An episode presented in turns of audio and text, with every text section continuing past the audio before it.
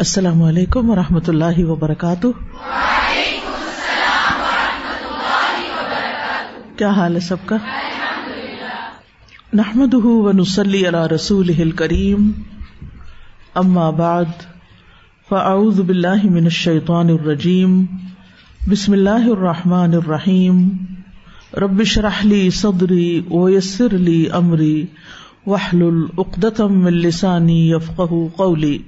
الحمد للہ البر الرؤوف الرحیم احمد سبحان علی نعمه و احسان العمیم لا الہ الا اللہ وحدہ لا شریک له هو الاول والآخر والظاہر والباطن وهو بكل شيء علیم تمام قسم کی حمد اللہ کے لیے ہے جو احسان کرنے والا، بہت نرمی کرنے والا اور نہایت رحم کرنے والا ہے۔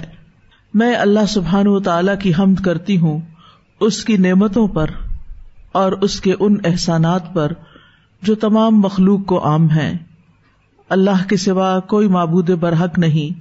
وہ اکیلا ہے، اس کا کوئی شریک نہیں۔ وہی اول ہے، وہی آخر ہے، وہی ظاہر ہے، وہی باطن ہے۔ اور وہ ہر چیز کو خوب جاننے والا ہے۔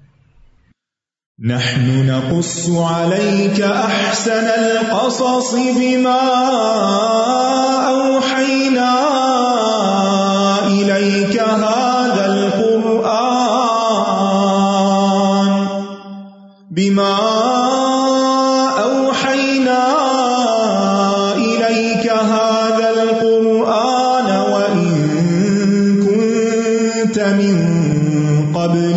لمن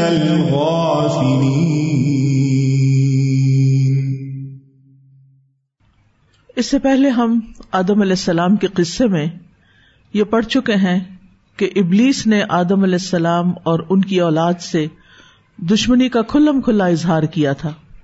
اس کے مضموم ارادے کیا تھے کہ اولاد آدم کو گمراہ کرنا ہے۔ انہیں سیدھے رستے پر چلنے سے روکنا ہے۔ ان پر چاروں طرف سے وار کرنا ہے۔ ان کے لیے برائیوں کو مزین کرنا ہے۔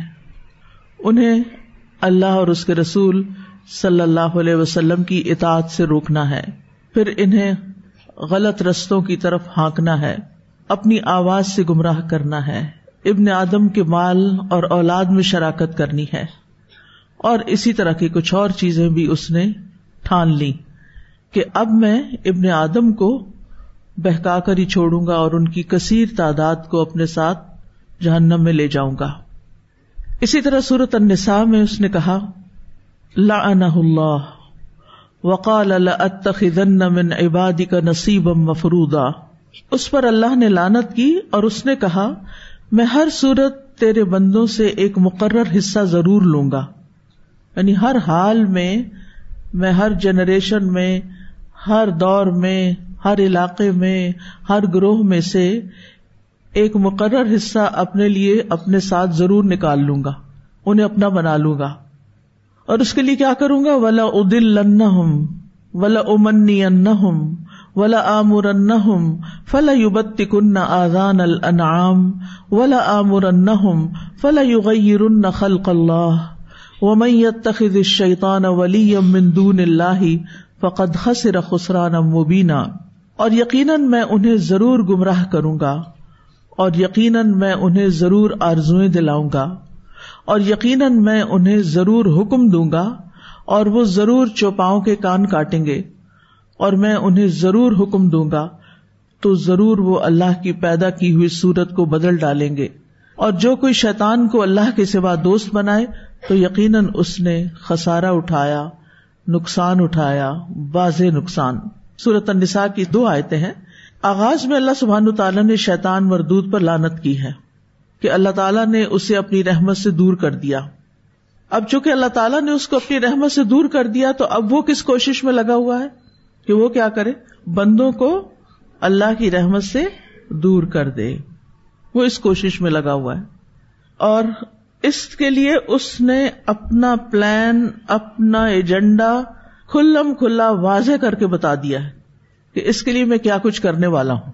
اسی لیے اس کو کون سا دشمن کہا جاتا ہے؟ کھلا دشمن۔ ایک دشمن وہ ہوتا ہے جو خاموش چالے چلتا ہے، چھپے وار کرتا ہے، سامنے نہیں آتا، اور طریقوں سے آپ کے اوپر وار کرتا ہے کہ آپ کو پتا نہیں چلتا۔ لیکن شیتان تو کھلا دشمن ہے۔ اس نے تو جو کچھ کرنا ہے انسان کے ساتھ وہ کھول کھول کے بتا دیا کہ میں یہ اور یہ کرنے والا ہوں۔ اب کیا انسان کو عقل نہیں کہ جن چیزوں کا اس نے اظہار کیا تھا اور انسان کو پتا بھی چل جائے اور پھر بھی وہ نہ سمجھے اور پھر بھی وہ اس کے پھیر میں آ جائے اور وہی کرے جو شیطان چاہتا ہے؟ یہ کتنی حیرت کی بات ہے نا؟ تو سب سے پہلے اس نے کیا کہا تھا اتخذن من عبادی کا نصیب مفرودا کہ میں ایک متعین، طے شدہ اور معلوم حصہ لے کر چھوڑوں گا۔ اب اس کے لیے سب سے پہلے ولا ادل نہ ہو میں انہیں ضرور بھٹکاؤں گا، گمراہ کروں گا، علم میں بھی اور عمل میں بھی۔ عمل کی گمراہی کب آتی ہے؟ جب انسان کا یا تو علم ہوتا نہیں یا پھر درست علم نہیں ہوتا۔ مثلاً آپ کو کسی کے گھر جانا ہے، اب آپ کیسے پہنچیں گے وہاں؟ ہمارا گھر کہاں ہے؟ انسانوں کا گھر کہاں ہے؟ انسٹنٹ جواب ہونا چاہیے تھا، آپ سوچ میں پڑ گئے کہ پتہ نہیں کہاں ہے گھر۔ اب وہ ظاہر آپ ہاسٹل میں رہتے ہیں تو شاید گھر بھی بھول گئے ہوں کس شہر میں ہے یا کس علاقے میں فوری جواب آنا چاہیے تھا۔ ہمارا گھر، ہماری منزل جنت ہے۔ اس سے کم کسی چیز پہ راضی نہیں ہونا چاہیے۔ اس سے کم کسی چیز پہ دل نہیں لگانا چاہیے۔ دنیا میں جو کچھ ہے، یہ ضرورت کا ہے۔ اور اگر اس سے ضرورت پوری ہو رہی ہے، تو اس سے زیادہ اس پر وقت اور مال نہیں لگانا چاہیے۔ قناعت کے ساتھ اپنے مقصد کے اوپر فوکس رکھنا چاہیے۔ اب ہم سب جانا چاہتے ہیں جنت میں۔ اللہ تعالیٰ نے ہمیں جنت میں جانے کا روڈ میپ دے دیا ہے، راستہ بتا دیا ہے کہ کہاں کہاں سے ہو کے جاتا ہے یہ راستہ۔ اور کتنا مشکل ہے اور کتنا کٹن ہے اور کتنا تکلیف دہ راستہ، یہ سب کچھ بتا دیا۔ اب اگر ہمیں اس راستے کا علم ہی نہیں پتا ہی نہیں یعنی دوسرے لفظوں میں وہ راستہ کیا ہے؟ کل میں نے بتایا تھا سرات کا مانا دین۔ اگر ہمیں دین کا علم ہی نہیں تو اس کا مطلب ہے ہمیں رستے کا پتہ ہی نہیں۔ تو ہم تو کسی اور رستے پہ چلتے رہیں گے اور سمجھیں کہ شاید ہم ایسے ہی جنت پہ پہنچ جائیں۔ ادھر سے بھی آ جائے گا۔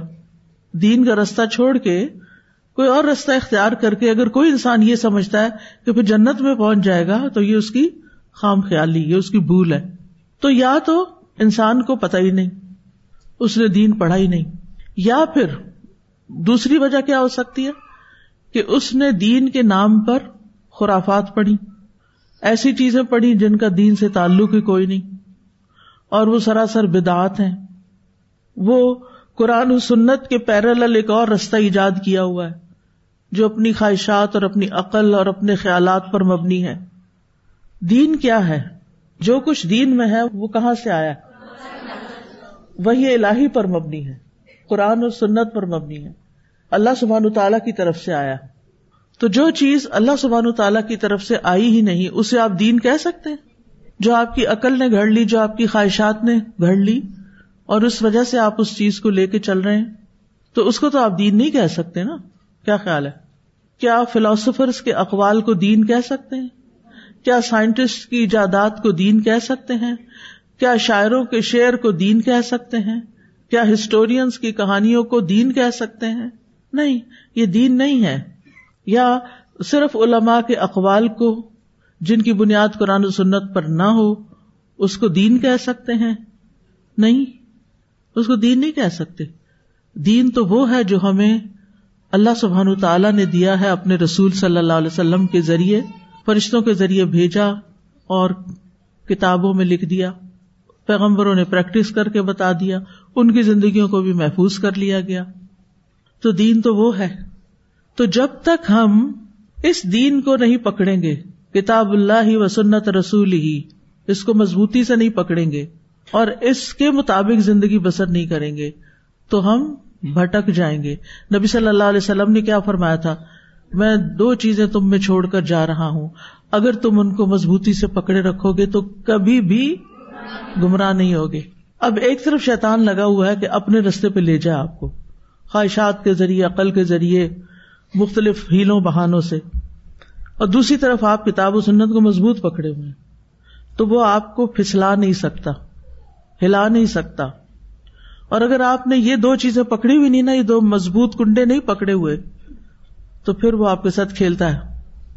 تو کبھی ایک وادی میں لے جاتا ہے، کبھی دوسری وادی میں لے جاتا ہے۔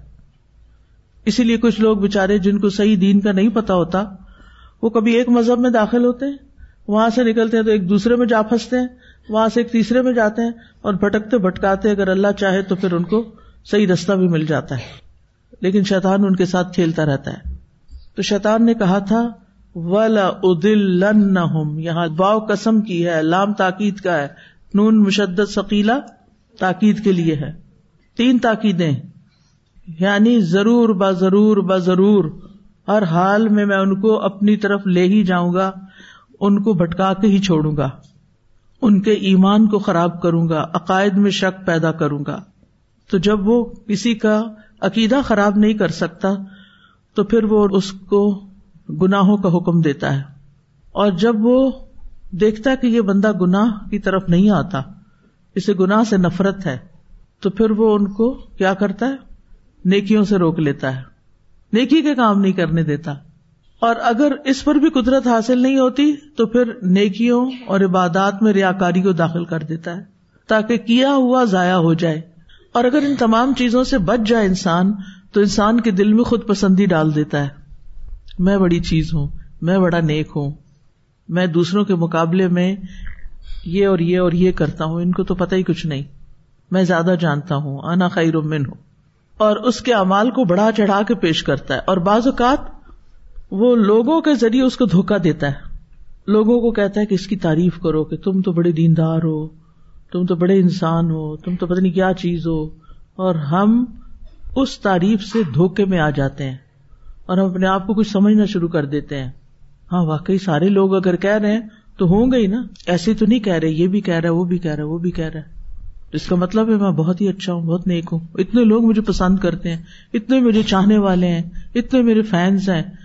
میری پوسٹ پر اتنی لائکنگ آ جاتی ہیں، میں تو پتہ نہیں کیا چیز ہوں۔ اب وہ سارا کیا کرایا جانا، وہ بھی گیا جب اجب دل میں آ جاتا ہے۔ اور دوسرے، ترقی کا سفر رک جاتا ہے، انسان آگے نہیں بڑھ سکتا۔ انسان کہتا ہے، وہ کافی کما لیا میں نے، اب اس سے زیادہ کی مجھے ضرورت نہیں ہے۔ کہتے نا، بعض بزرگ تو پہنچے ہوئے ہوتے ہیں، انہیں نماز کی بھی ضرورت نہیں رہتی۔ یہ کیسے ہو سکتا ہے؟ جس نماز کا نبی صلی اللہ علیہ وسلم نے اپنے فوت ہونے سے پہلے آخری جو حکم دیا اور جس کی فکر کی وہ نماز تھی، وہ ایسے تیسے کیسے معاف ہو گئی؟ اور کچھ لوگوں سے ہو گئی۔ وہ پیغمبر سے بھی آگے ہیں۔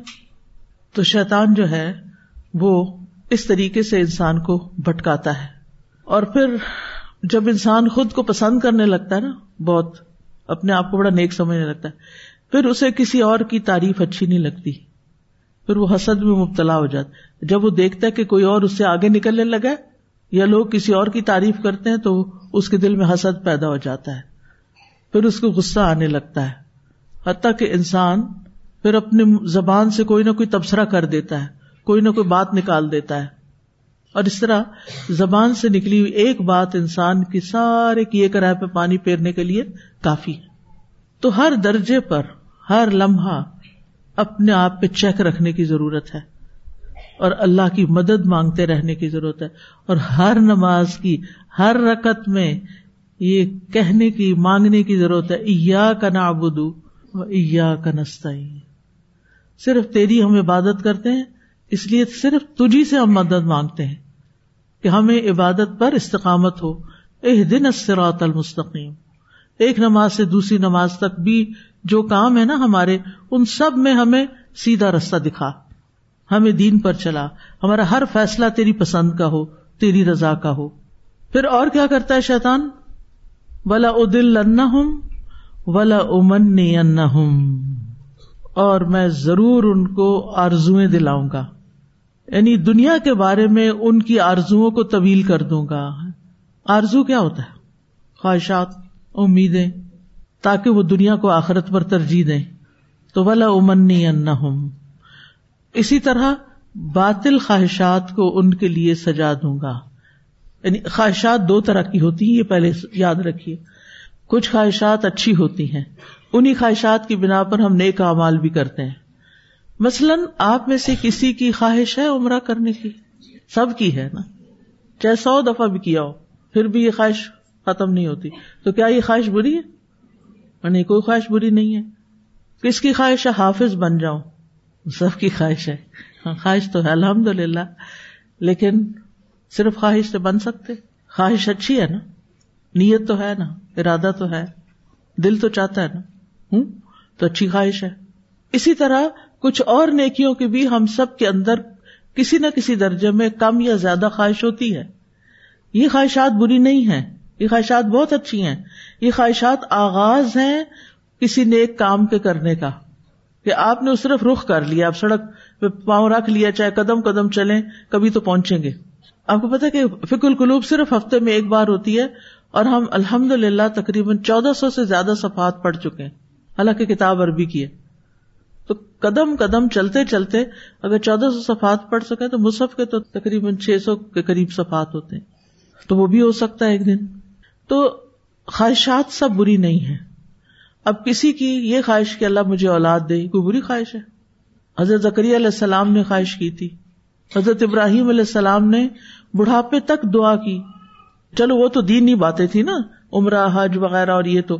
دنیا کی بھی جو نعمتیں ہیں، حلال، جائز نعمتیں ہیں، ایک حد تک ان کی خواہش کرنا بھی کوئی بری بات نہیں۔ کہ اللہ مجھے اپنا گھر دے دے تاکہ میں روز روز کے کرایوں سے اور تبدیلیوں سے بچ جاؤں، کوئی بری بات ہے؟ نہیں۔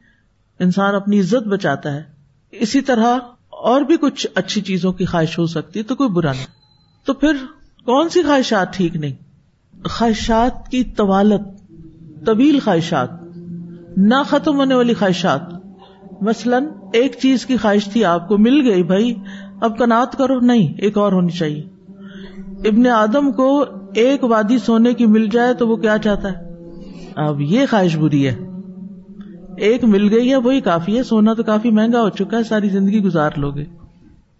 یعنی ہمیں پتا ہوتا ہے کہ ہمارے پاس اتنا ہے کہ ہم کمفرٹیبلی زندگی گزار سکتے ہیں۔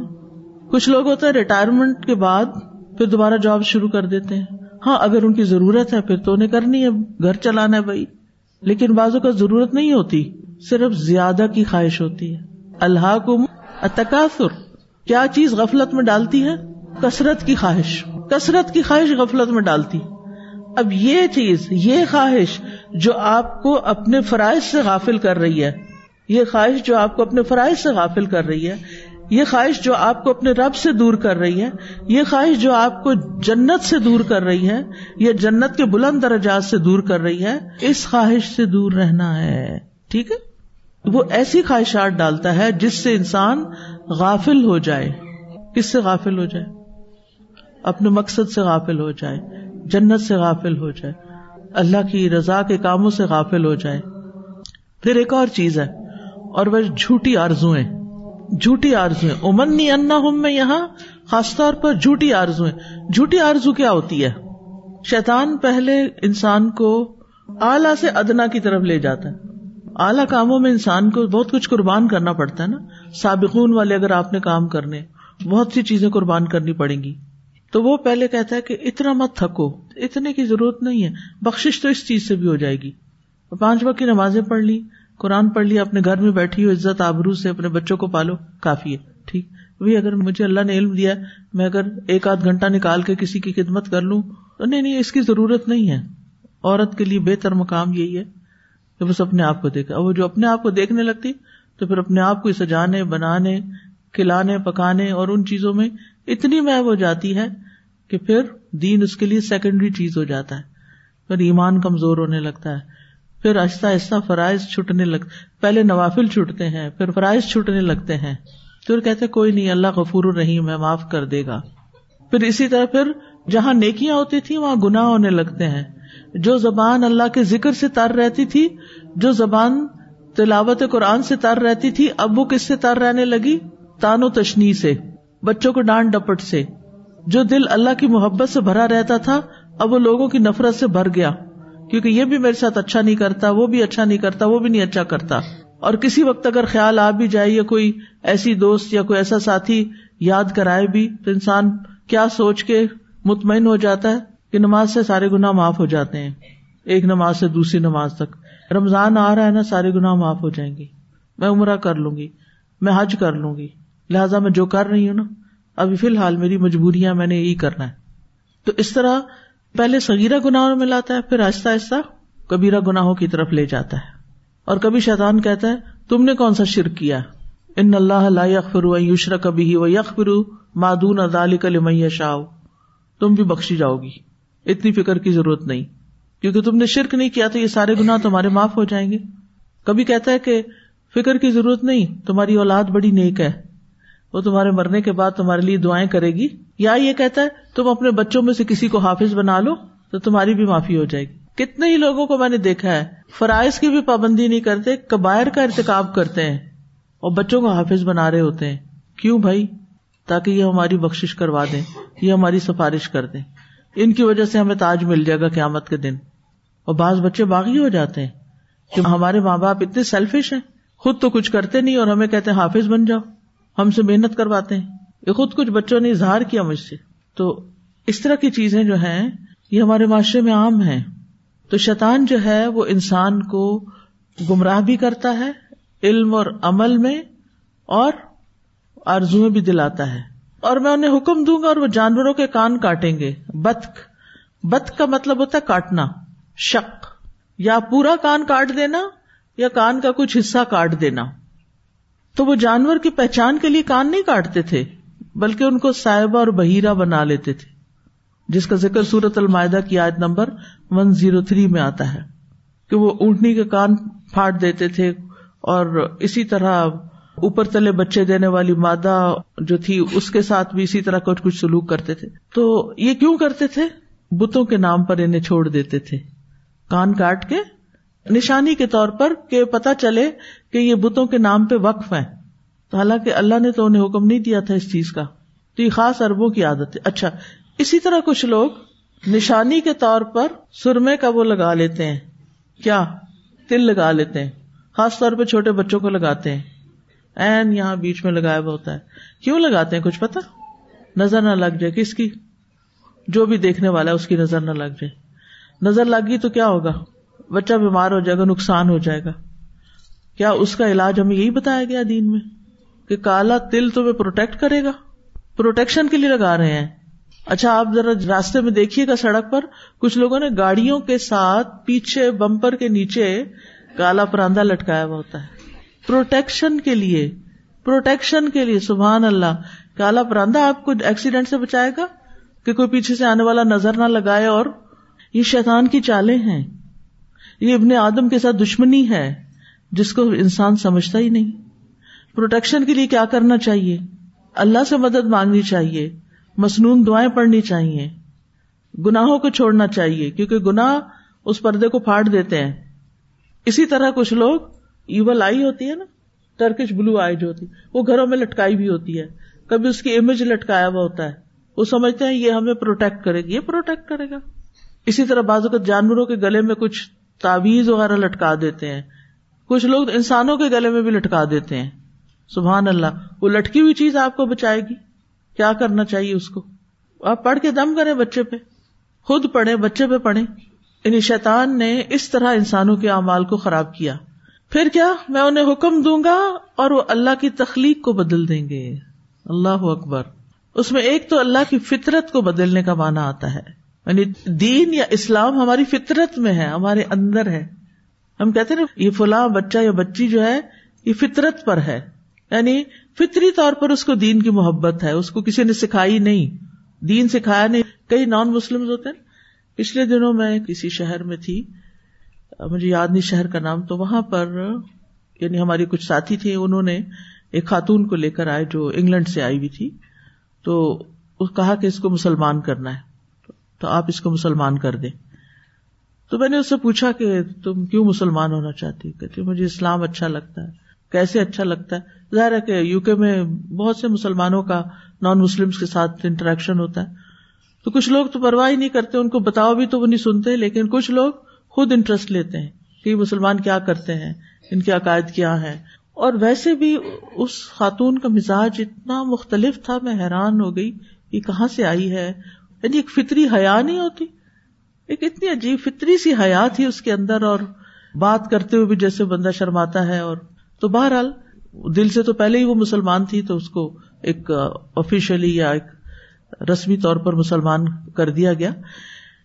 تو اسی طرح کچھ لوگ جو ہیں وہ فطرت پر ہوتے ہیں۔ ان کو جو ہی کوئی اچھی بات پتا چلتی ہے وہ اس کو لے لیتے ہیں۔ ریزسٹ نہیں کرتے، وہ کہتے اللہ تعالیٰ کا ہوگا اچھا نبی صلی اللہ علیہ وسلم کے زمانے میں بھی کچھ لوگ جو تھے، وہ دین فطرت پر تھے، وہ شرک نہیں کرتے تھے۔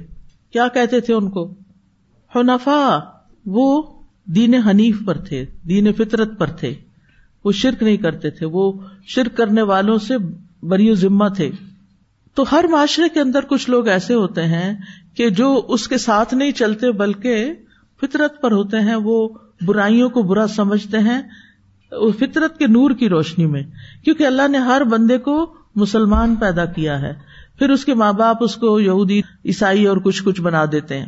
تو ہمیں کیا کہا گیا؟ فعقم وجہ کل دین حنیفہ فطرت اللہ فطر علیہ یہ دین حنیف اسلام کیا ہے؟ یہ اللہ کی فطرت ہے جس کے مطابق اس نے سب کو پیدا کیا ہے۔ لا تبدیل خلق اللہ۔ اللہ کی تخلیق کو، اللہ کی پیدائش کو بدلنا جائز نہیں۔ ذالک دین القیم، یہی سیدھا دین ہے۔ ولا کن اکثر یعلمون، لیکن اکثر لوگ علم نہیں رکھتے۔ اب اس فطرت میں تبدیلی کیسے کرتے ہیں؟ غلط عقائد سکھا کر، ٹھیک ہے نا؟ بچوں کو غلط عقائد بتا کے، سکھا کے اس فطری دین کے اندر گڑبڑ کر دیتے ہیں۔ ان کو کچھ اور بنا دیتے ہیں۔ شیطان نے کہا تھا، میں یہ کروں گا یعنی ان کے عقائد بگاڑ دوں گا۔ تو ان کی خلق یعنی جو اصل میں یہ ہے، وہ نہیں رہیں گے۔ خلق بدل جائے گی ان کی۔ اندر سے مزاج ہی بدل جائیں گے۔ ہر چیز کو الٹا ہی دیکھیں گے۔ پھر خلق بدلنے میں یہ بھی آتا ہے کہ اللہ نے جس کو جس کام کے لیے پیدا کیا ہے، اس کی بجائے میں اور کاموں میں لگا دوں گا۔ یعنی فطری طور پر اللہ نے جس کو جس کام کے لیے پیدا کیا گیا ہے، اس کی بجائے کسی اور کام لگا دوں مثلاً، آج کل ایک موومنٹ ہے کہ مردوں کو بھی بچے پیدا کرنے چاہیے۔ پتہ نہیں آپ نے سنا ہے کہ نہیں۔ اچھا چلے، اچھی بات ہے۔ شکر کرے نہیں سنی، ایسی باتیں کوئی فائدہ نہیں۔ اب بھائی وہ کیوں؟ اللہ نے تو انہیں کسی اور کام کے لیے پیدا کیا۔ آپ کہتے ہیں کہ ہم اکویلٹی کے لیے نا، کہ ہم اگر بچے پیدا کرتی ہیں تو ان کو بھی کرنے چاہیے تاکہ ان کو پتا چلے۔ اب یہ خلق میں تبدیلی کہ وہ ان کے جسم آپریٹ کر کے یعنی وہ سب کچھ کر کے کہ جس سے وہ اس قابل ہو سکے کو بچہ پیدا کرے۔ اچھا عورت کا جسم اللہ نے مرد سے مختلف کیوں بنایا؟ عورت کے اندر اوبری کیوں رکھی؟ عورت کے اندر اس کی بریسٹ میں ابھار کیوں رکھا؟ اس کے جسم کی شیپ کو مرد سے مختلف کیوں بنایا؟ یہ جسم کس لیے بنا تھا؟ اس سے کیا کام لیا جائے؟ یعنی عورت کا سینا صرف نمائش کے لیے ہے یا کسی اور کام کے لیے بھی ہے؟ ذرا آپ بات تو بڑی آکورڈ سی لگ رہی ہے، لیکن بات کو واضح کرنے کے لیے بہت ضروری ہے کہ اس ٹاپک پہ بات کی جائے۔ جی؟ بریسٹ فیڈنگ بچے کو دودھ پلانے کے لیے۔ اللہ نے آپ کو صرف نمائش کے لیے نہیں دیا۔ نمائش تو اس کی ویسے بھی منع ہے۔ کیا حکم ہے قرآن میں؟ کیا کرو؟ خاص طور پر سر کا ذکر نہیں، بالوں کا ذکر نہیں۔ وہ تو آٹومیٹیکلی ظاہر ہے کہ خمار کا لفظ آتا ہے۔ تو وہ آ جائے گا سر پہ۔ لیکن خاص طور پر حکم دیا گیا کہ ولید ربنا بخمر ہن اللہ جیوب ہن ایسے نہیں۔ ہاف نہیں۔ کیونکہ کچھ لوگ کیا کرتے ہیں؟ آدھا چھپا لیتے ہیں۔ آدھا رحمان کی بات اور آدھی شیطان کی بات۔ میں نہیں کہتی کہ جان بوجھ کے کرتے لیکن خیال ہی نہیں۔ کون بھلوا دیتا ہے؟ جیوب جمع کا لفظ ہے۔ ٹھیک ہے نا؟ گریبانو پھر اسی طرح یا اسکاف لیں گے تو ایک پلہ ادھر، ایک ادھر اور سینا ننگا، جس کو خاص طور پر ڈھانکنے کا حکم۔ وہ کہتے ہیں، ہم نے کپڑے پہنے ہوئے نا؟ ہم نے شرٹ پہنی ہوئی ہے، کیا فرق پڑتا ہے؟ نہیں بھائی، اللہ تعالیٰ نے خمار کا لفظ استعمال کیا ولی دربنا اس کو خمار کہتے ہیں۔ سر کے دوپٹے کو خمار کہتے ہیں۔ کہ سر کا دوپٹہ ایسے اوڑھو جو اتنا بڑا ہو ایٹ لیسٹ کہ وہ اسکارف اتنا بڑا ہو کہ جو سینا ڈھانکے۔ سینے کو ڈھکنا ہی چاہیے۔ ہم سارا کچھ پہن لیتے ہیں۔ بعض لوگ میں نے دیکھا گلوز بھی پہنے ہوئے ہیں۔ جرابیں پہنی سب کچھ پہنا ہوا ہے۔ اور اتنا سا وہ نقاب لگا کے سینا پھر ننگا۔ وہ یہ کیا کر رہے ہیں آپ؟ دوپٹہ یا حجاب یا اسکارف یا برقع یا جو مرضی نام دے ہر کلچر میں الگ الگ اسٹائل ہیں۔ لیکن ایک کامن حکم سارے مسلمان عورتوں کے لیے اور وہ یہی ہے۔ اس سے مطلب کیا ہے کہ ٹھیک ہے، یہ عورت کا خوبصورت ترین حصہ ہے۔ اس کے ساتھ وہ عورت نظر آتی ہے یعنی عورت عورت نظر آتی ہے، لیکن یہ نہ عورتوں کو دکھانے کے لیے، نہ مردوں کو دکھانے کے لیے۔ عورتوں کو دکھانے کا یہ مطلب نہیں کہ عورت کے سامنے دوپٹہ نہیں اتار سکتے۔ مراد یہ ہے کہ عورتوں کے سامنے بھی باحیا لباس ہی ہونا چاہیے۔ ایسا نہ پہنے کہ جس سے بہت شیپ نظر آتی ہو یعنی دکھاوا نہ ہو۔ خیر، تو شیطان نے کیا کیا؟ خلق بدل دی۔ خلق بدل دی کیا؟ عورت کے دل میں ایسے خیال، ایسے وصف سے ڈالے کہ ضروری نہیں کہ تمہیں بچے پیدا کرنے ہیں، تم اور بھی کام کر سکتی، بالکل کر سکتی، کرنا چاہیے۔ اللہ نے صرف جسم کے وہ آزائی نہیں دی، اللہ نے عقل بھی دی ہے، اللہ نے دل بھی دیا ہے۔ عورت اور مرد دونوں کو علم حاصل کرنا ہے۔ ولمنون ولمنات باد مولیا اباد یا امرون ابل معروف یا نہ مومن مرد اور مومن عورتیں یہ کیا کرتے ہیں؟ ایک دوسرے کا مددگار ہے اور نیکی کا حکم دیتے ہیں یعنی تبلیغ کا کام بھی کرنا ہے، عورت کو بھی کرنا ہے، مرد کو بھی کرنا ہے۔ ہمارے سامنے بہترین مثالیں حضرت عائشہ کی مثال ہے۔ تاریخ بھری پڑی ایسی خواتین سے جنہوں نے علم میں بہت ترقی کی۔ لیکن ایسی تاریخ بھی کم نہیں کہ جن ماؤں نے امام شافی امام مالک، امام بخاری اور دیگر بہت سے اسکالرس پیدا کیے۔ وہ خود سمجھدار تھی پڑھی لکھی تھی دین جانتی تھی اسی لیے انہوں نے اپنے بچوں کو اس رستے پہ لگایا نا۔ بہرحال، تو یہ خلق میں ایک تبدیلی یعنی کہ وہ ٹرینڈس چینج ہو رہے ہیں۔ مائنڈ سیٹ تبدیل ہو رہا ہے کہ نہیں، ہم اس کام کے لیے نہیں، ہم سے یہ مت ایکسپیکٹ کرو۔ یہ ہمارے لیے نہیں ہے۔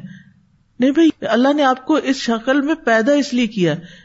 ہاں بیماری ہے، مجبوری ہے کئی چیزیں ہو سکتی ہیں، وہ الگ چیز ہے لیکن یہ سوچ لینا کہ یہ ایک کوئی گٹیا کام ہے یا ایک غیر ضروری کام ہے اور یہ ہونا نہیں چاہیے، ہم اس لیے نہیں ہے ٹھیک ہے نا؟ یہ سوچنا کہ ہم اس کے لیے نہیں ہے یہ خلق میں تبدیلی ہے، سوچ میں تبدیلی ہے۔ پھر اسی طرح اور تبدیلی جس میں جسم کے کچھ حصوں کو صرف خوبصورتی کے لیے تبدیل کرا لینا۔ مجھے اپنا ناک کی شیپ نہیں پسند۔ لہذا کیا کرو کاسمیٹک سرجری کے ذریعے کیا کر لو یعنی کچھ لوگوں کو اونچا ناک نہیں پسند۔ ہڈی کٹا کے چائنیز ناک بنوا رہے ہوتے ہیں۔ پھر وہ نہیں پسند آتا تو پھر یعنی سرجریز پہ سرجریز کرواتے ہیں۔ اللہ نے آپ کو ایک خاص جگہ پیدا کیا۔ کسی خاص وجہ سے آپ کے جسم کے مطابق ایسا ناک دیا کہ جس سے آپ کے جسم کو جو آکسیجن چاہیے تھی وہ صحیح پہنچتی رہے۔ لیکن آپ کو اب پسند ہی نہیں اللہ نے جو بنا دیا آپ کو۔ یعنی اس پر بھی راضی ہونا کتنی بڑی بات ہے کہ یہ اللہ نے بنایا نا۔ اس رنگ میں، اس شکل میں اللہ نے مجھے یا اس کو پیدا کیا۔ اور اس پر بھی خوش ہونا کہ اچھا اللہ کی یہ پلاننگ تھی کہ یہ شخص ایسا ہو۔ اس سفر کے دوران بعض اوقات بہت چھوٹے چھوٹے، منہ منہ لوگ دیکھے جو عقل کے اعتبار سے بہت، لیکن قد کے اعتبار سے بہت چھوٹے تھے۔ تو میں دیکھ کے میں مسکرا پڑتی تھی، میں کہتی تھی، اللہ نے بنائے ہیں، اللہ نے ان کو بنایا اللہ نے ان کو ایسا بنایا ہے، یہ اللہ کی تخلیق ہے یخلو کو مایشا یخلو کو مایشا جو چاہتا ہے پیدا کرتا ہے۔ تو کتنا پیار آتا ہے اللہ پر، اسی طرح اسپیشل بچوں کو دیکھ کر۔ اللہ کی تخلیق ہے، اللہ نے ایسے بنایا ہے۔ اب اگر ہم فزیکلی اپنے اندر، ایک تو یہ ہے کہ آپ کے جسم کا کوئی حصہ ٹیڑھا ہے، آپ اس کو سیدھا کر رہے ہیں۔ دانت بہت ٹیڑھے سے ہو گئے ہیں، چبائے نہیں جا رہے۔ کوئی بات نہیں، آپ بریسز لگوا لیں، ٹھیک کر لیں۔ اوپر نیچے ہو گئے ہیں، مشکل ہو رہی۔ بولنے میں، پڑھنے میں کئی چیزیں ہوتی کوئی حرج نہیں۔ لیکن اچھی بھلی شکل کو بدلوانا، اچھی بھلی جسم کے اندر تبدیلیاں کروانا، یا اس کا نیکسٹ لیول جنس تبدیل کرنا۔ اللہ نے آپ کو عورت پیدا کیا، آپ اس پہ راضی نہیں۔ آپ کیا چاہتے ہیں کہ آپ بن جائیں؟ مرد بن جائیں۔ ذہنی طور پر تو ویسے ہی لوگوں نے آپ کو مرد بنا ہی دیا ہے۔ بہت سی عورتیں ذہنی طور پر عورت نہیں ہوتی، وہاں بھی چینج آ چکا ہوتا ہے۔ وہ مرد ہوتی ہیں۔ کیونکہ ان کو مردوں جیسے کام کرنے ہیں۔ تو یہ جو تبدیلی ہے نا کہ اپنے آپ کو ایکسپٹ نہ کرنا جو اللہ نے ہمیں بنایا، وہ نہ بننا، یہ بھی درست نہیں۔ لیکن پھر فزیکلی مزید اپنے آپ کو تبدیل کر لینا، یہ تو اس سے بھی بڑا جرم ہو جاتا ہے پھر۔ رسول اللہ صلی اللہ علیہ وسلم نے عورتوں میں سے مردوں کے ساتھ مشابہت کرنے والی اور مردوں میں سے عورتوں کے ساتھ مشابہت کرنے والے مردوں پر لانت کی ہے۔ یعنی جو مرد ہیں مرد، لیکن بہیو کیسے کرتے؟ As if they are women عورتوں کی طرح۔ تو اللہ تعالیٰ نے لانت کی۔ اسی طرح کچھ عورتیں عورت ہوتی ہیں، کپڑوں کے اسٹائل ایسے رکھتی ہیں جیسے وہ مرد ہوں۔ مردوں جیسے کپڑے پہنتی مردوں جیسی چال چلتی، مردوں جیسی حرکتیں کرنے لگتی۔ تو یہ چیزیں جو ہے نا، یہ مشابہت میں آتی ہیں۔ اگر مشابہت منع ہے، تو مکمل تبدیلی کتنی منع ہوگی؟ رسول اللہ صلی اللہ علیہ وسلم نے فرمایا، تین قسم کے لوگ کبھی بھی جنت میں داخل نہیں ہوں گے۔ نمبر ایک، دیوس۔ دیوس وہ مرد ہوتا ہے جو اپنی بیوی کو فوش کام کرتے ہوئے دیکھتا ہے اور پھر اس کو منع نہیں کرتا۔ مثلاً، اگر ایک مرد کو پتا ہے کہ اس کی بیوی کے کسی غیر مرد کے ساتھ تعلقات ہیں۔ دوستی ہے، محبت ہے، جو بھی آپ اس کا نام لیں۔ اور وہ دیکھتا اور وہ جانتا ہے، اور وہ اس کو منع ہی نہیں کرتا کہ کہیں یہ ناراض نہ ہو جائے۔ یعنی کہ باپ کی ذمہ داری ہوتی ہے، شوہر کی ذمہ داری ہوتی ہے کہ وہ اپنی بیٹی یا بیوی جو بھی ہے، اس کے مطابق اس کو گائڈ کرے اور اس کو سمجھائے۔ لیکن اگر وہ نہیں سمجھاتا تو وہ دیوس ہے یعنی بےغیرت جس کو کہتے ہیں۔ ہماری زبان میں کیا کہتے ہیں؟ بےغیرت نمبر دو، وہ عورتیں جو مردوں سے مشابہت کرنے والی ہیں۔ نمبر تین، ہمیشہ شراب پینے والا۔ یعنی شراب پیتے پیتے ہی مر گیا، توبہ ہی نہیں کی۔ صحابہ نے کہا، اللہ کے رسول، ہمیشہ کے شرابی کو تو ہم جانتے ہیں، مگر دیوس کا کیا مطلب ہے؟ آپ نے فرمایا، وہ شخص جو اس کی پرواہ نہیں کرتا کہ اس کے گھر والوں کے پاس کون آ جا رہا ہے۔ ہم نے کہا، فمر رجولا تم نسائی عورتوں میں سے مرد کون ہے؟ فرمایا، وہ جو مردوں سے مشابت کرتی۔ رجولا یعنی رجول کی طرح کی عورت۔ حدیث کے الفاظ ہیں کلنا فمر رجولا من النساء۔ ہم نے پوچھا اللہ کے رسول صلی اللہ علیہ وسلم، عورتوں میں سے رجولا کون ہے؟ رجول کس کو کہتے ہیں؟ رجولتن، مردوں جیسی عورت۔ کالا اللہ تی تش بھی رجال فرمایا، وہ عورت جو مردوں کی مشابت کرتی ہے۔ تو سنجیدگی یا مزاح میں بھی یہ مشابت نہیں کرنی چاہیے۔ اور آخر میں کیا فرمایا کہ جو شیطان کو دوست بنا لے گا وہ کیا کرے گا؟ نقصان اٹھائے گا۔ کہاں؟ دنیا میں بھی اور آخرت میں بھی۔ شیطان نے یہ ساری باتیں کہی تھی جو میں دو تین دن سے مسلسل آپ کو بتا رہی ہوں کہ شیطان نے کیا کہا تھا کہ میں کیسے کیسے انسان کو گمراہ کروں گا۔ جب شیطان نے یہ دعوے کیے تو اللہ سبحان و تعالیٰ نے کیا فرمایا؟ سورت الحجر میں آتا ہے، قال ربی بما اغوئی تنی لن لہم فل ارد و لغوی انہم اجمعین۔ اللہ عباد کا منہم المخلصین. قال هذا صراط علیہ مستقیم. ان عبادی لئی لکا علیہم سلطان اللہ من تبا کا من الغاوین. اس نے کہا، اے میرے رب، چونکہ تو نے مجھے گمراہ کیا، میں ضرور ہی ان کے لیے زمین میں مزین کروں گا اور ہر صورت میں ان سب کو گمراہ کروں گا، مگر ان میں سے جو تیرے خالص کیے ہوئے بندے ہیں. اللہ عباد کا منہ مل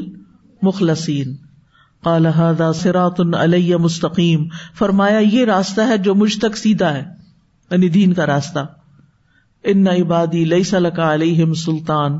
بے شک میرے بندے، تیرا ان پر کوئی غلبہ نہیں۔ اللہ من تبا کا من الغاوین۔ مگر گمراہوں میں سے جو تیرے پیچھے چلے، وہ تیرے بندے، وہ شیطان کے بندے بن گئے۔ اور جو اللہ کے بندے ہیں، وہ شیطان کی بات نہیں مانتے۔ وہ شیطان کی چالوں سے بچ کے رہتے ہیں۔ وہ شیطان کے ٹرکس کو سمجھتے ہیں۔ مضبوط مومن قبی مومن شیطان پہ بڑا بھاری ہوتا ہے۔ وہ بن منبع کہتے ہیں، شیطان کے لیے سمجھدار مومن کی تدبیر سے زیادہ پہاڑ کو چٹان چٹان کر کے اور پتھر پتھر کر کے ختم کرنا زیادہ آسان ہے۔ یعنی شیطان کے سامنے مومن کی جو تدبیر ہوتی ہے، وہ اتنی مضبوط ہوتی ہے کہ شیطان کے لیے یہ آسان ہے کہ پورا پہاڑ توڑے، اس کے ٹکڑے ٹکڑے کر دے۔ وہ کرنا اس کے لیے آسان ہے، لیکن مومن کی جو تدبیر ہے، تدبیر کیا کہ اس کی جو پلاننگ ہے کہ کس طرح میں نے شیتان سے بچنا ہے اور کس طرح میں نے اس کے پندے سے باہر نکلنا ہے۔ کیونکہ شیتان کیا کرتا ہے؟ جال ڈالتا ہے نا؟ وسو سے ڈالتا ہے۔ وسو سے اس کا جال ہے۔ ہم دعا نہیں پڑھتے صبح۔ پڑھتے ہیں آپ لوگ؟ کون سی والی بلا؟ منش شیتانی و شرک ہی مجھے شیتان اور اس کے شرک شرک کیا ہے؟ جال اس کے اس کے جال سے مجھے بچانا۔ یعنی ہے دور، لیکن وہ آپ کے دل میں خیال ڈالے گا برے برے برے کام کرنے۔ غلط سوچ کا خیال پہلے تو ڈالتا ہے نا شیطان۔ کچھ لوگوں میں ڈالتا ہے، وہ پورے تھنک ٹینک ہوتے ہیں، پھر وہ ایسی پلاننگ کرتے ہیں کہ وہ عوام الناس میں وہ ساری باتیں منتقل کر دیتے ہیں۔ چاہے وہ سلیبس کے ذریعے، چاہے وہ اسٹوری بکس کے ذریعے، چاہے وہ بچوں کے ریڈرز کے ذریعے، کسی بھی طرح۔ وہ پھر ایکسپٹیبل ہو جاتا ہے۔ یعنی بالکل ایک غلط خیال ایکسپٹیبل ہو جاتا ہے سوسائٹی میں۔ اس کو برا ہی نہیں سمجھا جاتا۔ تو یہ شیطان نے جال ڈالا اور سب کو کیچ کر۔ لیکن مسلمان جو ہوتا ہے، مومن جو ہوتا ہے، اس کی ایسی بصیرت ہوتی ہے۔ وہ اللہ کے دین کو اس طرح گہرائی سے سمجھتا ہے کہ اس کو شیطان کی چالیں سمجھ آ جاتی ہے تو روشن ہو جاتا ہے۔ وہ قرآن پڑھتا جاتا ہے اور اس کی روشنی بڑھتی جاتی ہے۔ اچھا یہ سب کیا کر رہا ہوں میں؟ یہ سوسائٹی کدھر جا رہی ہے؟ میرا گھر تو جنت ہے، مجھے تو وہاں جانا ہے، مجھے ادھر ادھر نہیں جانا۔ تو جب کوئی مومن عقل مند اور سمجھدار ہو، تو وہ شیطان کے لیے پہاڑ سے زیادہ بھاری، لوہے سے زیادہ سخت ہوتا ہے۔ اس کا اس پہ بس ہی نہیں چلتا۔ اسی طرح حدیث میں آتا ہے، رسول اللہ صلی اللہ علیہ وسلم نے فرمایا، مومن اپنے شیطان کو اس طرح تھکا دیتا ہے جس طرح تم میں سے ایک آدمی سفر میں اپنے اونٹ کو تھکا دیتا ہے۔ یعنی شیطان ایک چال چلتا ہے، ناکام، دوسری چلتا ہے، ناکام، تیسری چلتا ہے، ناکام۔ یہ تو بندہ ہاتھ ہی نہیں آتا، تھک مر جاتا ہے۔ مومن اس کے ہاتھ نہیں لگتا۔ لیکن کچھ ایسا ہوتے ہیں کہ بہت سی چیزوں میں تھکا کے پھر ایک چیز میں ڈھیلے پڑ جاتا ہے، وہ وہیں سے آ جاتا ہے، پھر وہاں سے کہاں سے کہاں لے جاتا ہے۔ اور بعض نیک لوگوں سے تو شیطان بھاگتا ہے۔ حدیث میں آتا ہے، صحیح بخاری کی حدیث ہے۔ رسول اللہ صلی اللہ علیہ وسلم نے فرمایا، اس ذات کی قسم جس کے ہاتھ میں میری جان ہے، اگر شیطان بھی کہیں راستے میں تم سے مل جائے یعنی حضرت عمر سے فرمایا تھا آپ نے، قسم کھا کے، اللہ کی قسم کھا کے کہ اگر شیطان بھی کہیں راستے میں تم سے مل جائے، تو جھٹ وہ راستہ چھوڑ کے دوسرا راستہ اختیار کر لیتا ہے۔ کسی اور راستے میں چل پڑتا ہے کہ عمر آ رہے ہیں، عمر سے اتنا ڈرتا ہے۔ ردی اللہ عنہ۔ انتہائی سچے انسان تھے نا۔ مخلص انسان تھے، خالص انسان تھے۔ ظاہر و بات نیک جیسا تھا۔ پھر بھی نفاق سے ڈرتے تھے۔ حضرت عمر کی سیرت پڑھتے رہا کریں۔ اب آپ دیکھیے کہ یہاں تک تو تھی اس کی چالیں۔ اب اگر کوئی شخص اس کی پیروی اختیار کر لیتا ہے، تو اس کا انجام کیا ہے؟ جو جنت کا رستہ چھوڑ کر، شیطان کا رستہ اختیار کر لیتا ہے، اس کے پیچھے چل پڑتا ہے۔ اینڈ کہاں ہوگا؟ قال فالحق والحق، اقول لأملأن جہنم منك وممن تبعك منهم اجمعین فرمایا، پس یہ حق ہے اور حق بات ہی میں کہتا ہوں۔ یقیناً میں ضرور جہنم کو تجھ سے اور ان سب سے جو ان میں سے تیری پیروی کریں گے، بھر دوں گا۔ جہنم بھر دوں گا۔ جہنم کتنی گہری ہے؟ ایک دفعہ نبی صلی اللہ علیہ وسلم اپنے ساتھیوں کے ساتھ بیٹھے ہوئے تھے کہ ڈھم کی آواز آئی کہ کوئی پتھر گرا ہے۔ آپ نے فرمایا، تمہیں پتا یہ کس چیز کی آواز تھی؟ یہ ایک پتھر تھا جو آج سے ستر سال پہلے جہنم میں پھینکا گیا تھا۔ آج طے میں جا کے گرا ہے۔ کتنا نیچے ہوگا؟ آپ پتا اگر آپ تھرڈ فلور پہ بھی کوئی چیز پھینکے تو، اور پتھر پھینکے تو کتنی دیر میں پہنچتا ہے؟ چند سیکنڈ میں۔ تو ستر سال میں کتنے سیکنڈ ہوں گے؟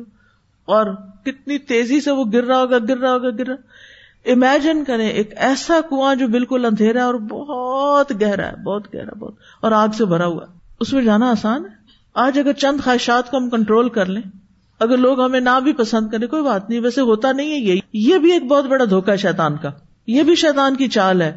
شیطان آپ کے دل میں یہ خیال ڈالتا ہے کہ اگر تم نے اللہ کی اطاعت کی، تم نے حجاب کر لیا، تم نے نمازیں اپنی پڑھی، تو پھر یہ تمہارے جو باس ہے نا، یہ ناراض ہو جائیں گے۔ پچھلے دنوں ایک ڈاکٹر ملی تو وہ کہنے لگی کہ میں اپنے کام کے دوران نماز نہیں پڑھ سکتی، کیونکہ مجھے چھٹی نہیں ملے گی۔ مائنڈ کرتے ہیں۔ یعنی مقصد اس کا یہ تھا۔ بات یہ کہ ہم جا کے بات بھی نہیں کرتے، ہم دوسرے کو سمجھاتے بھی نہیں کہ یہ میں مسلمان ہوں، میرا یہ ریلیجس فریضہ ہے، مجھے پڑھنی ہے۔ اور ویسٹ میں میں نے دیکھا ہے کہ آپ صرف بتائیں ان کو، بلکہ جاب جس وقت آپ جاب کی ٹرمز اینڈ کنڈیشن میوچلی طے کر رہے ہوتے ہیں، اگر اس وقت بھی آپ ان کو بتائیں کہ مجھے اتنا ٹائم چاہیے ہوگا، تو پہلے سے ہی طے ہو جاتا ہے، مسئلہ نہیں ہوتا۔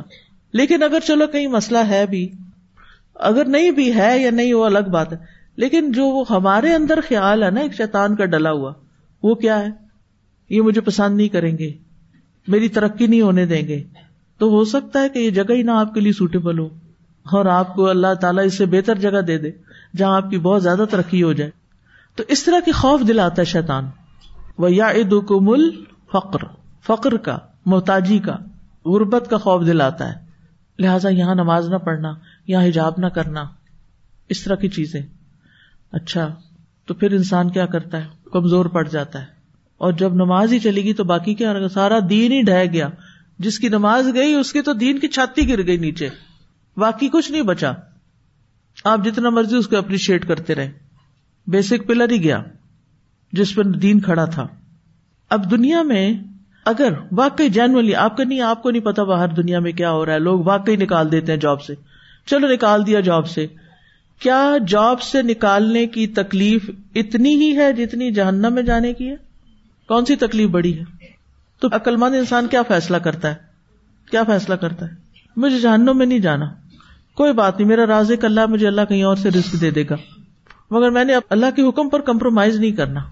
میں نے اپنا فرض نہیں چھوڑنا۔ ایک نماز چھوڑنے کا نقصان پتا ہے آپ کو؟ جان بوجھ کے ایک نماز چھوڑنے کا؟ بغیر کسی ازر مجبوری، سفر، بیماری کے۔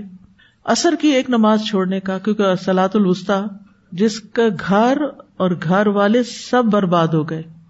ایک اور آیت میں فرمایا کالخ رج منہا مدہورا فرمایا، نکل جائے اس سے مذمت کیا ہوا، رحمت سے دور کیا ہوا۔ لمن طب کا من ہم ان جہنم امن کو مجمعین جو کوئی ان میں سے تیری پیروی کرے گا، تو میں ضرور تم سب سے جہنم کو بھر دوں گا، بھر دوں گا۔ وہ جو اتنا گہری کھائی ہے نا وہ ٹھس ٹھس کے بھر جائے گی۔ یوم نقول جہنم حلم تلاتی و تقول حلم مزید؟ جس دن ہم جہنم سے پوچھیں گے، کیا تو بھر گئی؟ یعنی اتنے ڈالے جائیں گے، اتنے ڈالے جائیں گے، اتنے ڈالے جائیں گے۔ وہ کہے گی حلم مزید؟ اور ہیں اور ہیں۔ پھر اللہ تعالیٰ اپنا قدم اس پہ رکھیں گے تو وہ چپ کرے گی۔ ہمیں نا اپنا انجام یاد نہیں رہتا۔ ہم ڈرتے نہیں ہیں۔ ہم اللہ سے نہیں ڈرتے۔ ہم برے انجام سے نہیں ڈرتے۔ ہم کہتے سو وٹ، کوئی بات نہیں، سب ٹھیک ہو جائے گا نا۔ بعد میں ٹھیک کر لوں گی۔ ابھی تو کروں جو دل کرتا ہے۔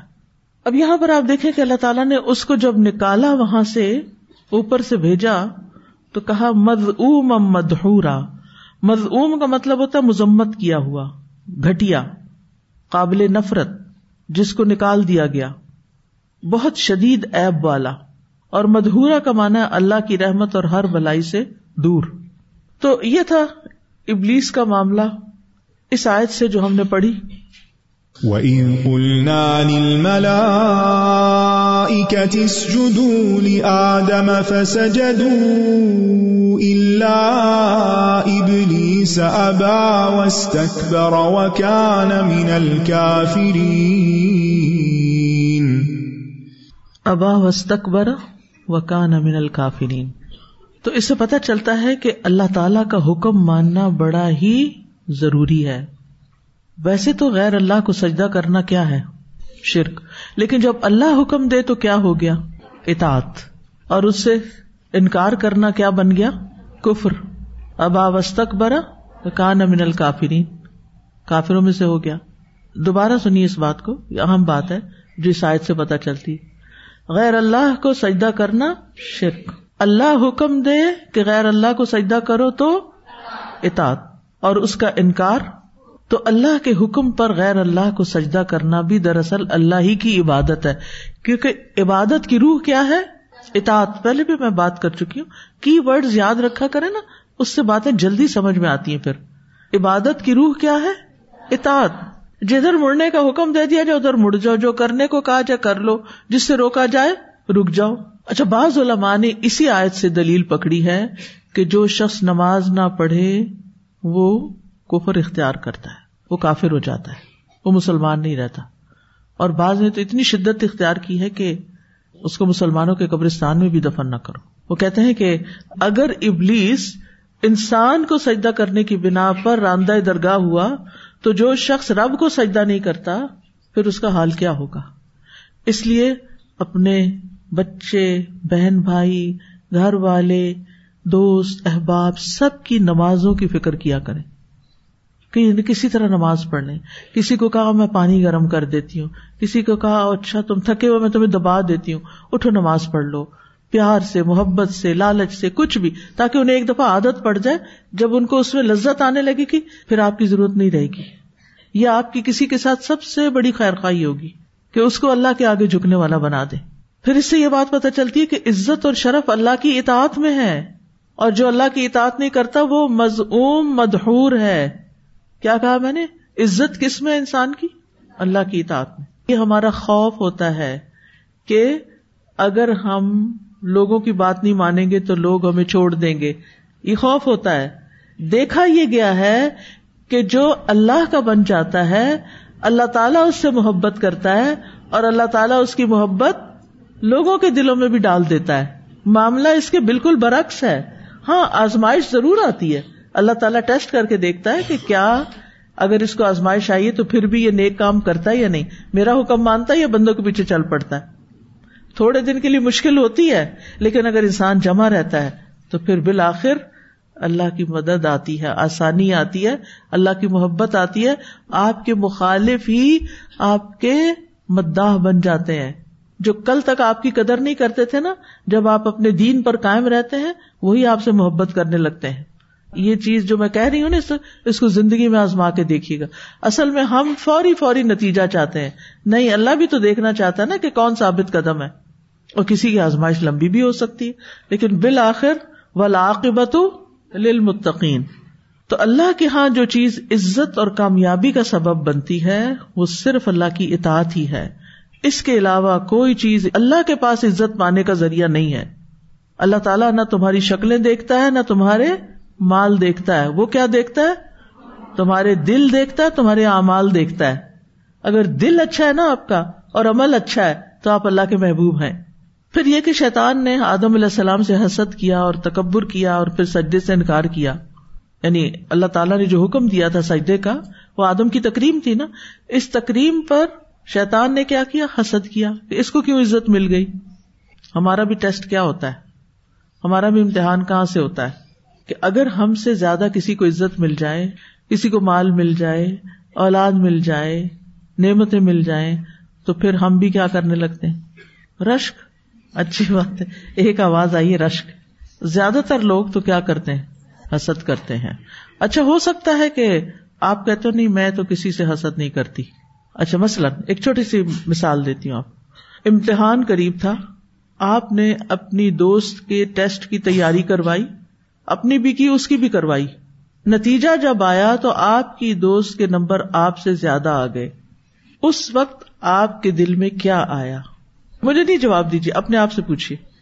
آپ کے دل کی کیفیت کیا تھی؟ اچھا اب چونکہ وہ آپ کی دوست تھی نا، آپ کو اس سے محبت بھی ہے۔ محبت کے باوجود کیا ہوا؟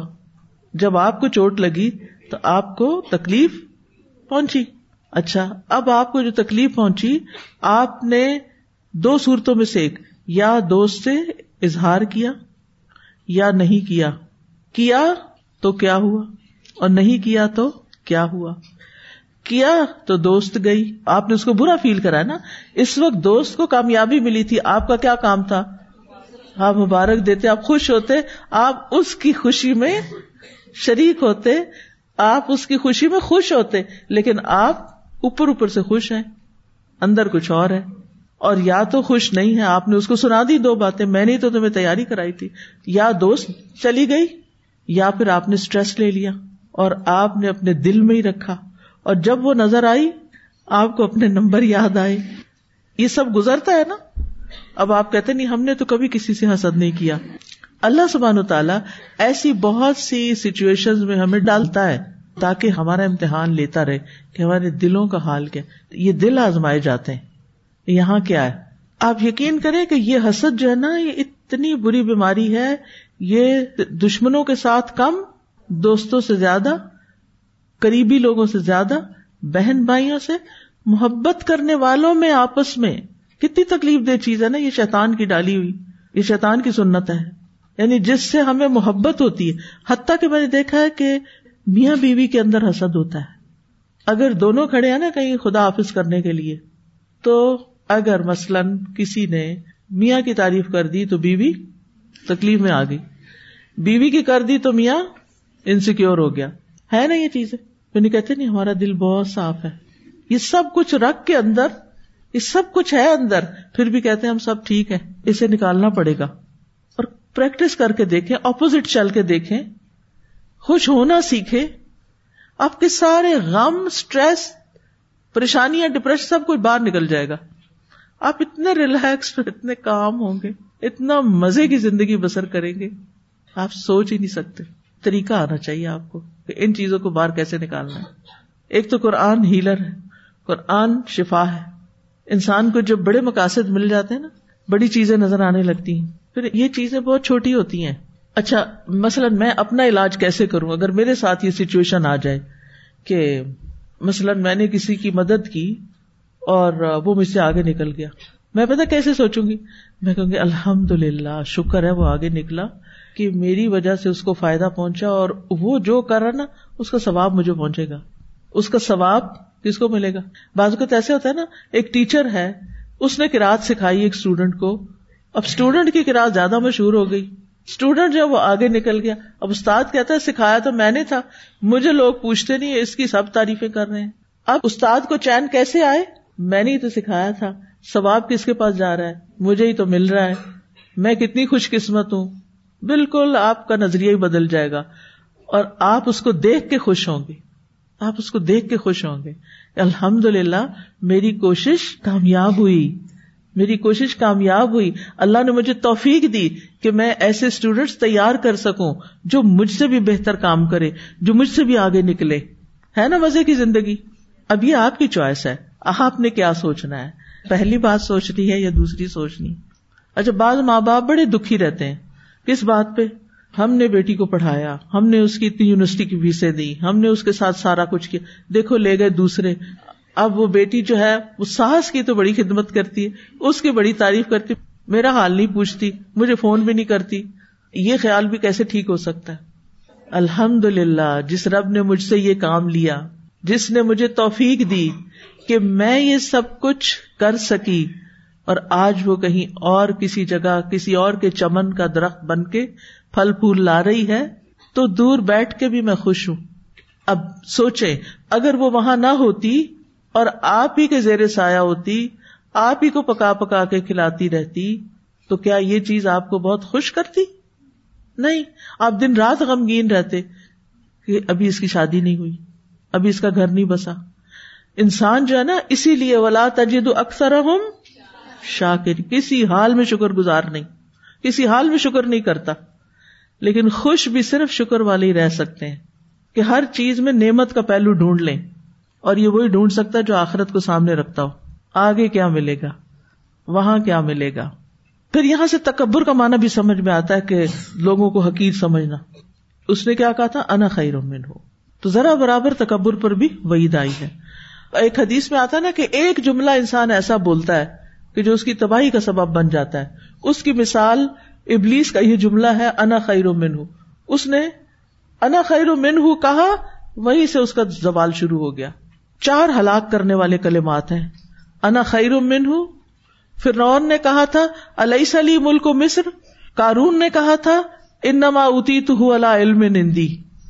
میں یہ مال علم کی وجہ سے دیا گیا ہوں جو میرا علم ہے۔ اور نہ قوا جو ملکہ سبا کے ساتھی تھے۔ ایک اور بات یہ کہ حق کو قبول کرنے سے، تکبر کرنے میں انسان کی تباہی اور ہلاکت ہے۔ ابا وسط برا قوم نو نے بھی یہی کیا۔ وہ اثر رو وسط بر استقبارا فرعون اور اس کی قوم کا عمل بھی یہی تھا۔ تکبر صرف ایک ہستی کے لیے اور وہ کون ہے؟ اللہ رب العزت۔ العز ازار ولکبریا ادا اہ تکبر ذلت کا باعث ہے۔ اہل جہنم کی واضح علامات ہیں۔ وہ جنت کہتی ہے، مجھ میں مسکین لوگ آئیں گے اور جہنم کیا کہتا ہے میرے اندر؟ ظالم اور متکبر آئیں گے۔ حسد کی مذمت یہاں ملتی ہے۔ اور حسد کی ابتدا ابلیس سے ہوئی۔ ابن کئیم کہتے ہیں، کفر کے چار ارکان ہے تکبر، حسد غزب اور شاوت اور یہ دین کو مونڈ دینے والی صفت ہے۔ دین کے دائیوں کو خاص طور پر حسد سے بچنا چاہیے، جو دین کی طرف بلانے والے ہیں۔ اور اس کے لیے دعا بھی کریں۔ قل اعوذ برب الفلق من شر ما خلق و من شر غاسق نزا وقب و من شر النفاثات فی العقد و من شر حاسد اذا حسد۔ اتنی ساری چیزوں میں سے حسد کی بیماری سے پناہ اور حاسد کے شر سے پناہ۔ تو شراب اور جوئے کی طرح حسد اور تکبر بھی حرام ہے ہم شراب نہیں پیتے، ہم جوا نہیں کھیلتے، لیکن ہم تکبر میں مبتلا ہو جاتے ہیں، اپنے آپ کو بڑی چیز سمجھنے لگتے ہیں اور حسد کرنے لگتے ہیں۔ تو آپس کے معاملات میں حسد سے بچنے کی ہر ممکن کوشش کرنی ہے۔ بعض اوقات دینی اداروں میں بڑا حسد پایا جاتا ہے۔ دین کا کام کرنے والوں کے اندر حسد پایا جاتا ہے۔ بنی اسرائیل کے علماء کیا علماء نہیں تھے؟ کچھ نہیں جانتے تھے؟ کتنا کچھ جانتے تھے؟ بہت کچھ جانتے تھے، لیکن انہوں نے کس سے حسد کیا؟ نبی صلی اللہ علیہ وسلم سے۔ اور ایمان نہیں لائے۔ پھر یہ کہ اللہ کے حکم پر اعتراض نہیں کرنا چاہیے، حجتیں نہیں پیش کرنی چاہیے۔ اللہ کے حکم کو اپنی پسند کے مطابق نہیں ڈالنا چاہیے۔ پھر یہ کہ نس کے ہوتے ہوئے اشتہاد کی کوئی گنجائش نہیں ہوتی۔ اللہ کا حکم آ گیا، اب آپ تعویلیں نہیں پیش کر سکتے۔ اللہ کے فیصلوں کو خوشی سے تسلیم کرنا چاہیے۔ ابلیس کی دلیل جو تھی، اس کے اپنے خلاف تھی۔ پھر نافرمانیوں کا انجام بڑا سنگین ہے۔ جہنم کی آگ سے بچنے کی فکر کرنی چاہیے۔ حسب نصب پہ فخر نہیں کرنا چاہیے۔ ابلیس کو بھی اپنے حسب پہ فخر ہوا تھا نا؟ اور پھر یہ کہ شیطان انسان کا دشمن ہے۔ انسان شیطان اور فرشتے کے درمیان ہے۔ ہر وقت دو طاقتوں کے بیچ میں۔ ایک طرف فرشتہ اور ایک طرف شیطان۔ ہر موقع پہ فرشتہ اور شیطان دونوں متحرک ہوتے ہیں۔ فرشتہ انسان کے ضمیر کو جگاتا ہے اور شیطان انسان کی انا کو جگاتا ہے۔ یہ دو لفظ یاد رکھیے گا۔ فرشتہ ضمیر کو جگاتا ہے اور شیطان انا کو جگاتا ہے۔ ابلیس ہمارا دشمن ہے، ہمیں اسے دشمن سمجھنا چاہیے۔ اور وہ کیا کرتا ہے؟ مختلف چالوں کے ذریعے اٹیک کرتا ہے۔ لیکن اس کی چالیں ہیں کمزور۔ مضبوط مومن پر ابلیس کا حملہ کامیاب نہیں ہوتا۔ تو ان شاء اللہ اب ہم آئندہ جو آیت پڑھیں گے اس سے پتا چلے گا فضل شیتان تو یہ ازلہ اور ذلہ کیا چیز تھی؟ اور کیسے وہ آدم علیہ السلام کو، جنہیں ہر چیز ہی اچھی ملی تھی، پھر بھی بہکا کے لے گیا۔ واخر داوانا الحمد للہ رب العالمی سبحان اللہ وحمد کا اشد اللہ اللہ اللہ انت استخر کا و اطوب السلام علیکم و رحمۃ اللہ وبرکاتہ. فاقصص القصص لعلهم يتفكرون